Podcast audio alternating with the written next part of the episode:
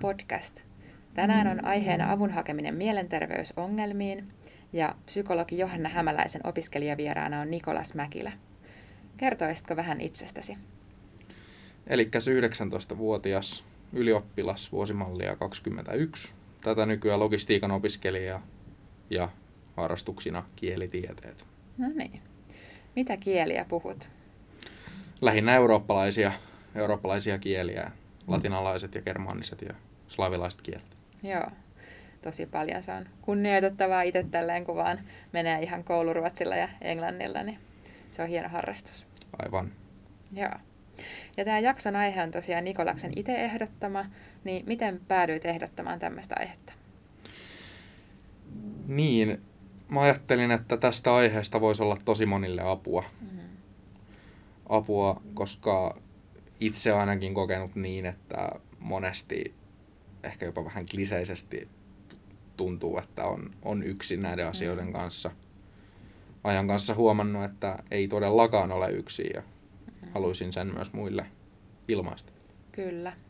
Nimenomaan tärkeän aiheen ääressä ollaan tänään ja sen takia tähän aiheeseen mielellämme tartuttiin. No, milloin sä ymmärsit ekan kerran, että jotain on pielessä ja olisi hyvä hakea apua? Se prosessi lähti ehkä kutosluokan keväällä.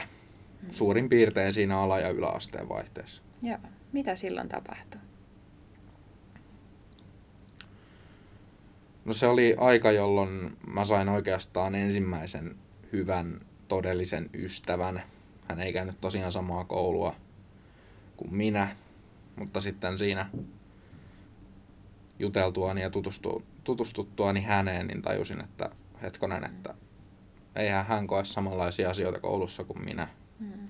Ja että hetkonen, että toisenlaisiakin koulukokemuksia voi olla. Joo. Ja monesti kun lapsesta ja nuoresta asti elää tietynlaisessa ympäristössä ja kokee jotain tiettyä kohtelua, niin tarvii jonkun ulkopuolisen tai kertomaan, että se ei ole tavallista tai että muunlaista on olemassa. Joo, se oli tärkeää saada se ymmärrys siitä, hmm. siitä että itse on kohdeltu ala-asteella väärin. Joo. Millä tavalla sua kiusattiin? Se oli fyysistä väkivaltaa, perus tönimistä ja lyömistä. Hmm.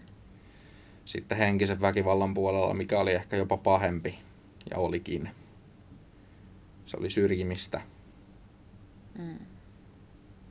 Syrjimistä ja loukkaamista. Kyllä. Ja henkinen väkivalta onkin tosi vakavaa ja ne voi olla tosi satuttavia ja loukkaavia ne asiat ja jää vaikuttamaan pitkäksi aikaa sinne itsetuntoon. Hmm. Ja näistä kiusaamisen taustalla olevista tekijöistä ollaankin tehty tässä mielentilassa jakso tuon Kiusatut hankkeen Jenni Heikkilän kanssa tänä syksynä, että jos se aihe kiinnostaa, niin voi vielä siihen jaksoonkin palata. Huomasiko kukaan, puututtiinko siihen kiusaamiseen? Vanhemmat totta kai huomas, mm. että nyt ei ole kaikki hyvin. Opettajien kun yritettiin ottaa yhteyttä, niin asioiden hoitaminen oli niin sanotusti näennäistä. Hmm. Oliko mitä siinä tapahtui sit silloin, kun otettiin ja näennäisesti puututtiin? Niin... Siihen otettiin kiusaajat, kiusaajien vanhemmat, omat vanhemmat. Hmm. Opettajat sanoivat, että tämmöinen homma nyt täällä ilmeisesti on. Hmm. Ja tämä sanamuoto, että ilmeisesti tällainen hmm. homma.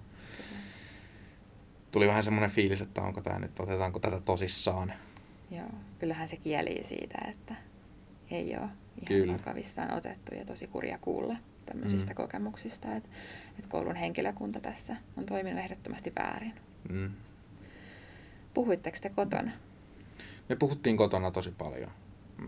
Ehkä sillä ei kuitenkaan ihan suoraan, että hei, mua kiusataan koulussa, mm.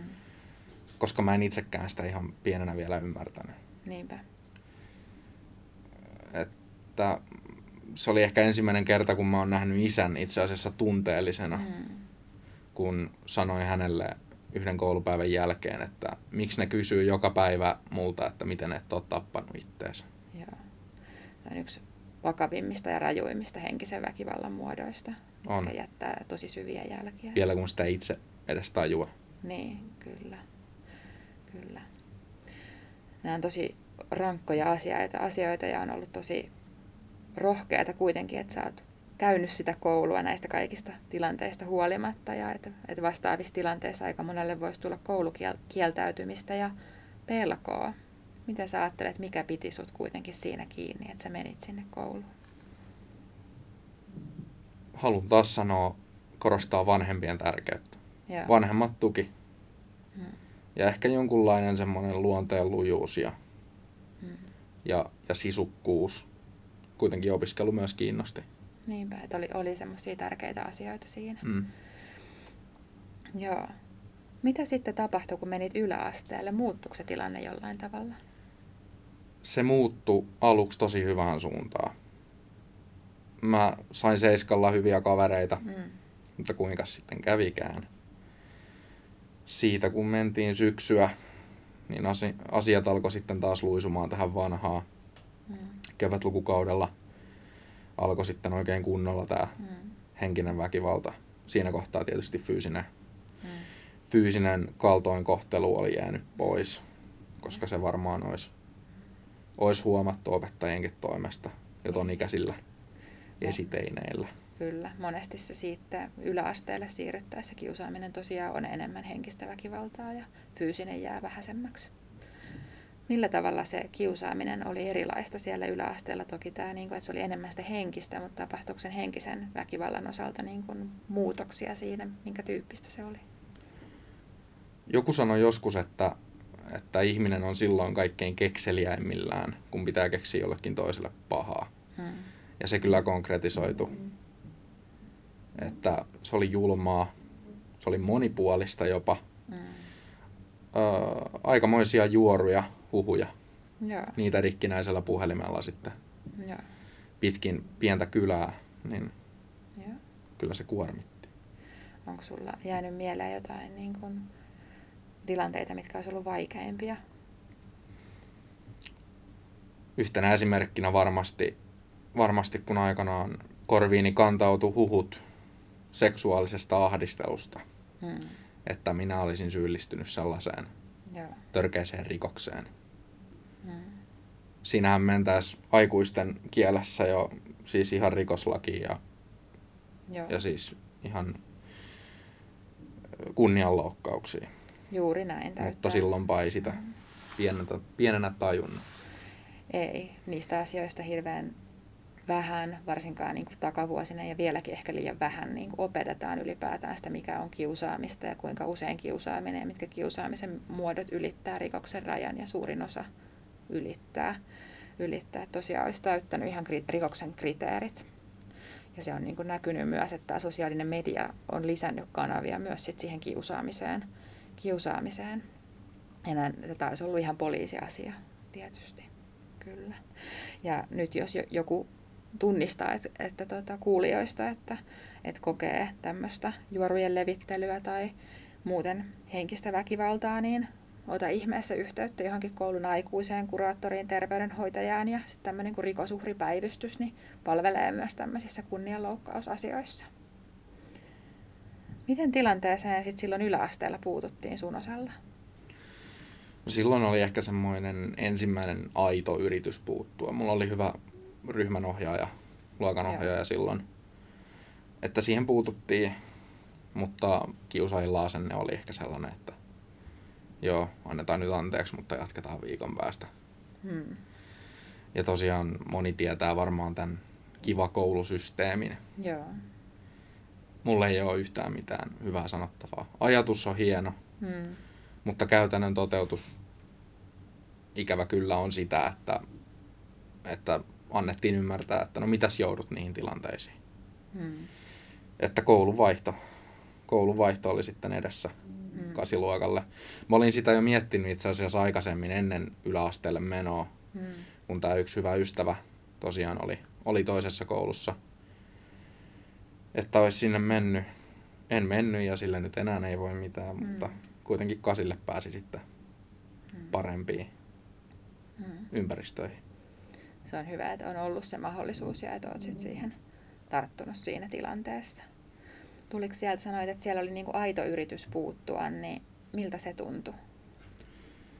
Niin täällä toisessa yläasteessa. Toisessa yläasteessa, joo. Se erittäin hyvältä. Erittäin ja. hyvältä. Se oli ensimmäinen kerta, kun kukaan kiusaaja, joka ei itse asiassa ollut kuin niin sanottu pikkutekijä, mm. niin ihan tuli ja pyysi anteeksi. Mm. Se oli hieno asia. Mutta sitten, mikä vaikuttaa myös muihin oppilaisiin, niin oli rehtorin toiminta. Ja, ja haluan mainita rehtori Jari Anderssonin Sastamalasta mm. oikein nimeltä. Ja. Arvostan hänen työtänsä, vaikka, vaikka kuitenkin joidenkin mielestä rankoin keinoin puuttuu, mutta mm. se on ainoa tapa puuttua. Kyllä. Tällä hetkellä. Mm. Ja se on niin kuin äärimmäisen tärkeää, että silloin kun on kokenut kiusaamista, että joku ottaa vakavasti ja yrittää, vaikka lopputulokset ei olisikaan aina niin hyviä kuin toivotaan, mutta mm. ihan jo se, että et, et kuullaan, otetaan vakavasti ja kyllä. tehdään asioita. Hän oli rehtori, joka otti tosissaan ja näytti sen teoillaan kyllä. Joo. Se, oli, se oli hyvä tunne. Se on hieno kuulla, että sitten sait vielä peruskouluaikana tämmöisen kokemuksen. Kävit sä koskaan sun peruskouluaikana kuraattorilla tai koulupsykologilla? En käynyt koulupsykologilla enkä kuraattorilla. Meillä ei oikeastaan, mä en tiedä edes oliko meillä sellaista mm. palvelua, sitä ei ainakaan ehdotettu. Mm. Tosiaan pieni kunta Sastamala, mm. hajanainen kunta, niin siellä se resurssit ei oikein mm. riitä. Kyllä. Ja onneksi näihin opiskeluhuollon palveluihin on viime, ihan viimeisinä vuosina tullut aika paljon lisäyksiä ja parannuksia, että kaikilla kouluilla nykyään pitäisi olla, pitäisi olla näitä palveluita ja henkilökunnan velvollisuus on näitä tarjota, että niitä kannattaa ilman muuta kysyä. Pienissä kunnissa toki tilanne välillä on just hankalampi, että ei ole ihan sillä tasavertaiset palvelut. Miten ja milloin sä sitten päädyit hakemaan apua? Se oli kasiluokalla. Kasi- ja ysiluokalla, kun tosiaan oli sellainen turvallisempi ympäristö. Mm. Niin oli ehkä sitten aikaa myös alkaa ajattelemaan sitä, että mitäköhän mun päässä muuten liikkuu. Mm. Ja silloin kun oli se, tai tuli se turvallinen ympäristö, niin, niin no se johti apatiaan, masennukseen ja ahdistuneisuuteen. Kyllä. Ja näinhän se on niin kuin ihmisen semmoinen toimintakykyä ja selviytymistä auttava ominaisuus, että, että oireet alkaa vasta, kun ollaan jonkun vaikean tilanteen jälkeen niin sanotusti just turvassa. Että monesti ihmiset ei esimerkiksi sodan tai niin kuin jonkun valtavan ison onnettomuuden keskellä oireille, vaan että ne oireet tulee vasta viiveellä jonkun ajan päästä, kun on tilanne tasottunut ja rauhoittunut. Ja just kun sullakin on ollut niin pitkä se kiusaamistausta, niin pitkään joutunut olemaan semmoisessa enemmän tai vähemmän hälytystilassa koko ajan. Miten se asia sitten siitä eteni? No äiti passitti hakemaan apua kaikin mm. keinoin ja hän, hän kautta linjan tähän päivään asti on ollut suuri apu mm. aikoina, jolloin ei ole jaksanut. Se on suuri kiitollisuuden aihe kyllä. Mm. Hänen toiveestaan sitten vähän vastahakoisesti, mutta kuitenkin, kun oli terveydenhoitajan mm. aika, niin pyysin, että saisiko jonkunlaisen lähetteen psykiatrian mm. polille. Yeah. Pääsin, kävin noin puoli vuotta, mm. noin kerran kuussa juttelemassa, joskus vähän useamminkin. Mm. Mutta se, se oli ehkä enemmän sellaista, moi miten menee, mm. hyvin menee, itse asiassa muuten ei mene, mutta no jaa, no kyllä sä varmaan pärjäät, että tsemppaa mm. nyt. Se oli enemmän semmoista kuulumisten vaihtamista. Niin. Joo. Että ehkä siinä hetkellä toivoi jotain vähän konkreettisempaa Joo. apua. Totta kai kun siitä ei sitten kokenut hyötyä, niin tuli pieni terapiavastaisuus siihen. Mm, kyllä. Toisaalta se auttoi, että sai diagnoosit masennukseen ja ahdistuneishäiriöisyyteen. Mm. Joo. Monesti se helpottaa, että kun saa nimen sille omalle mm. ololle ja että niinku jossain ymmärretään sitä oirekokonaisuutta, että mistä oikeastaan on kyse. Mitä tapahtui sitten sen psykiatrian poliklinikan jälkeen? Päätin antaa yhden mahdollisuuden sekin äidin passituksesta. Mm. Ysiluokan syksyllä pääsin käymään yksityisellä psykiatrilla, jossa sitten diagnosoitiin vielä posttraumaattinen stressihäiriö ja dissosiatiivinen stressihäiriö mm. liittyen näihin kiusaamiskokemuksiin. Joo. Ja kyseessä tosiaan oli Kelan kuntoutusterapia. Se on tosi hienoa, miten sä oot jaksanut hakea apua, vaikka sitä ei ole sulle aktiivisesti tarjottu. Ja, ja näin. Ja se Kelan kuntoutusterapian kanssa aloittaminen ei ole mikään ihan yksinkertainen homma ja vaatii aika paljon itse asiassa asiakkaalta itseltään työtä, niin miten sä jaksoit etsiä terapeutin? Aikaisemmin jo mainitsin vanhemmat ja mainitsen taas mm. äidin avulla. Kyllä, Äiti oli suuri apu. perheellä on tosi iso rooli On, siinä, kyllä. että nuori, nuori saa apua. Joo. Miten sä valitsit terapeutin? Alkuun oli vähän hakemista, mutta kohtalaisen nopeasti kyllä löytyi. Löytyi hyvä terapeutti, tuli hyvä kemia. Ja ensimmäistä kertaa ikinä kukaan ei tyrmännyt niitä mun kokemuksia. Yksi semmoinen mielenkiintoinen metodi, Hmm. jonka huomasi häneltä, niin tämä terapeutti oli pitkään hiljaa. Oli pakko miettiä itse Joo. Ja sanottaa ne tunteet ja ajatukset, mitä, mitä on kokenut Mm. tai kokee parhaillaan. Ja ehkä sitä kautta myös oppii tunnistaa niitä, mitkä tunteet, ajatukset joht- johtuu ja johtaa mihinkin lopputulokseen. Niinpä. Se on tosi taitolaji terapeutiltakin antaa sitä vastuuta ja apua sopivassa määrin ja, ja ei kannata luopua toivosta, vaikka ensimmäiset auttajat ei olisi ollut itselle sopivia ja ei olisi kokenut niistä hyötyä, niin kannattaa kokeilla niin kuin Nikolas sinnikkäästi etsiä itselleen sopivaa työntekijää. Työntekijä ja just kuulostaa siltä, että olette päässyt siinä terapiassa just siihen ytimeen niiden omien kokemusten ja ajatusten ja tunteiden sanottamiseen ja löytämiseen ja yhteyksien pohtimiseen. Kyllä. No entä tämän terapian lisäksi, onko kokeillut lääkehoitoa ja mitä kokemuksia sulla siitä on? Aika anakasti laitoin vastaan alussa lääkkeille. Ö, oli ehkä vähän pelko siitä, että joutuuko sitten riippuvaiseksi ja mitäköhän muut sanoo, kun Mm. mm. terapian lisäksi vielä käyttää lääkkeitä. Mutta kokeilin. Taas siinäkin niin kuin Mm. terapian hakemisessa, niin lääkkeessäkin oli sitä hakemista. Mm. Toiset väsytti tosi paljon. Yhdenkin lääkkeen jälkeen nukuin suurin piirtein kolme päivää Mm. putkeen. Se ei toiminut. Sama lääke, mikä jollain toisella voi toimia. Hmm. Mutta että mulla on nyt sertraliin 100 Joo. milligrammaa vuorokaudessa ja se toimii. Siitä on ollut paljon apua. Joo. Näin se on, että niitä joutuu etsimään ja hakemaan ja just se, mikä jo sopii yhdelle, niin ei sovi toiselle. Että sekin vaatii semmoista sinnikkyyttä ja halua kokeilla uudelleen. Ja kauan sä sitten kävit psykoterapiaa? Mä kävin vuoden, Joo. vuoden jakson. Miten sä päädyit lopettamaan sen? Sitähän on mahdollista käydä se kolme vuottakin. Kyllä vaan ähm, vointi parani sen verran huomattavasti. Mm. Ja terapeutti oli siitä tosi hyvä, Mm. että hän ei itse ehdottanut sitä, että pitäisikö lopettaa, vaan Joo. antoi mun ikään kuin huomata sen, että, että nyt mennään aika hyvillä, Mm. varsinkin kun siinä on mukana vielä lääkkeet. Niin kuin sanoin, aloin tunnistaa niitä omia tunteita, oppi ennakoimaan. Yksi hyvä konkreettinen asia on se, että oppi lähteen pois joistain tilanteista, missä oli enteet sille, että voisi tulla paniikkikohtaus. Mm. Ja kun tunnistaa ne omat tunteet ja ajatukset, niin sitten vaan pitää hyväksyä itsensä. Mm. Se, että se psyyke ja sen oireet, sairaudet, ne on osa itseä. Mm. Se hyväksyminen on näissä asioissa kauhean tärkeää. Kyllä. Kuulostaa siltä, että teillä on ollut tosi hyvä terapiavuosi. Hän oli. Joo. No, mikä muu on auttanut? Tosiaan on ylioppilas. Kirjoitin psykologian lukiossa reaalina. Ja se auttoi. Mm. Vielä lisää laajemmin ikään kuin sellaista Mm. teknillistä ja ää, teoreettista tietoa, miten mieli Mm. noin niin kuin lähtökohtaisesti toimii.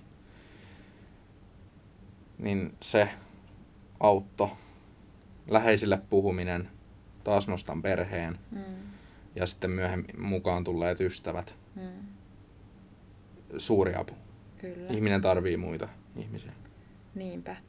Jossakin olet niin kuin alkanut, sulla on oireet alkanut jo yläasteella ja silloin ehkä niin kuin omasta ikäluokasta ne, joille ensimmäisenä tulee psyykkisiä oireita ja sanon, että ensimmäisenä, koska suurimmalle osalle nykyajan ihmisiä tulee jossain vaiheessa ainakin masennus- ja ahdistuneisuusoireita, niin on vähän semmoisia pioneereja, että ehkä silloin ei ole vielä niin hirveän paljon niitä vertaisia, jotka ymmärtäisi sitä oireilua tai tilannetta, mutta että sitten myöhemmässä vaiheessa sitten usein ovat ehkä sitten tukena niille kavereille, joille sitten vähän myöhemmin alkaa tulla vastaavanlaista.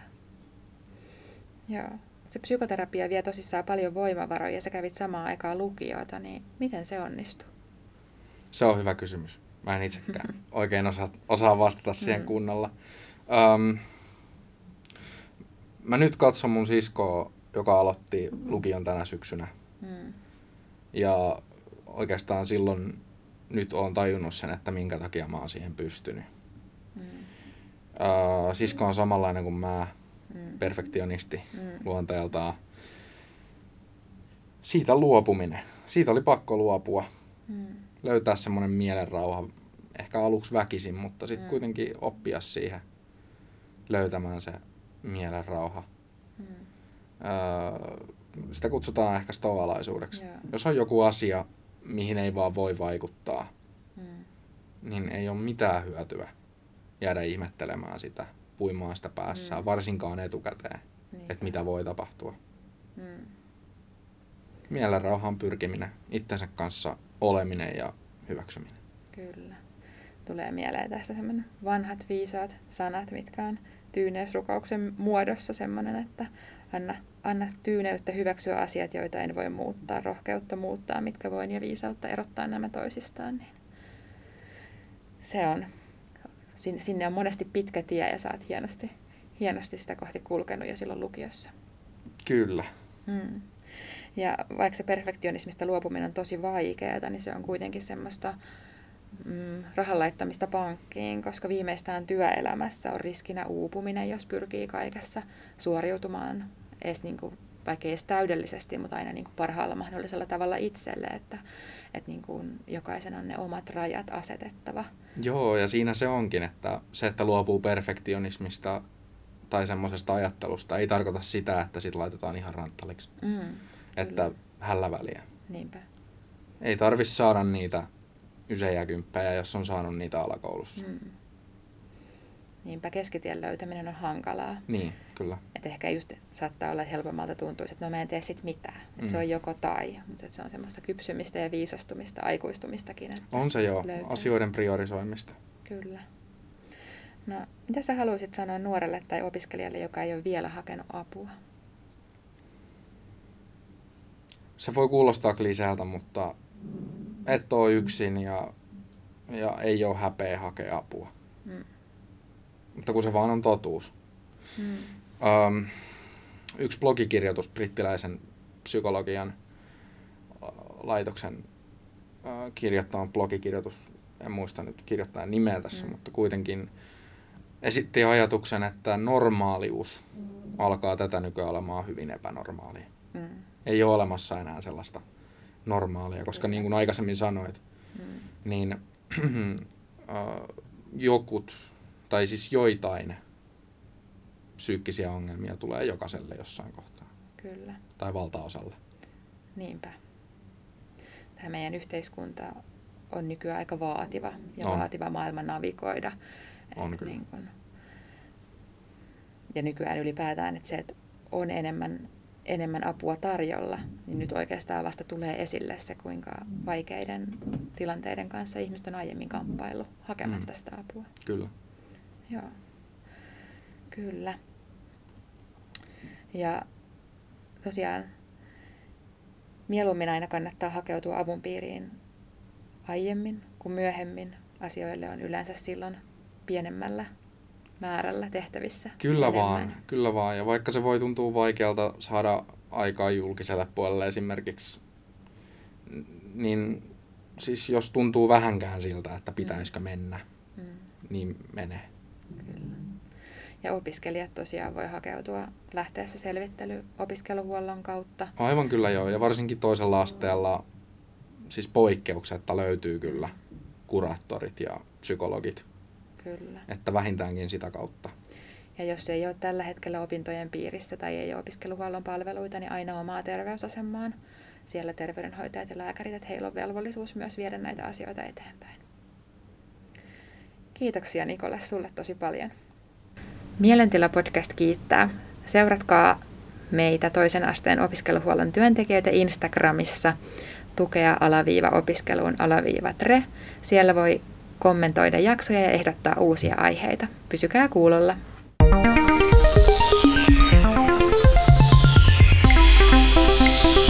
Mielentila.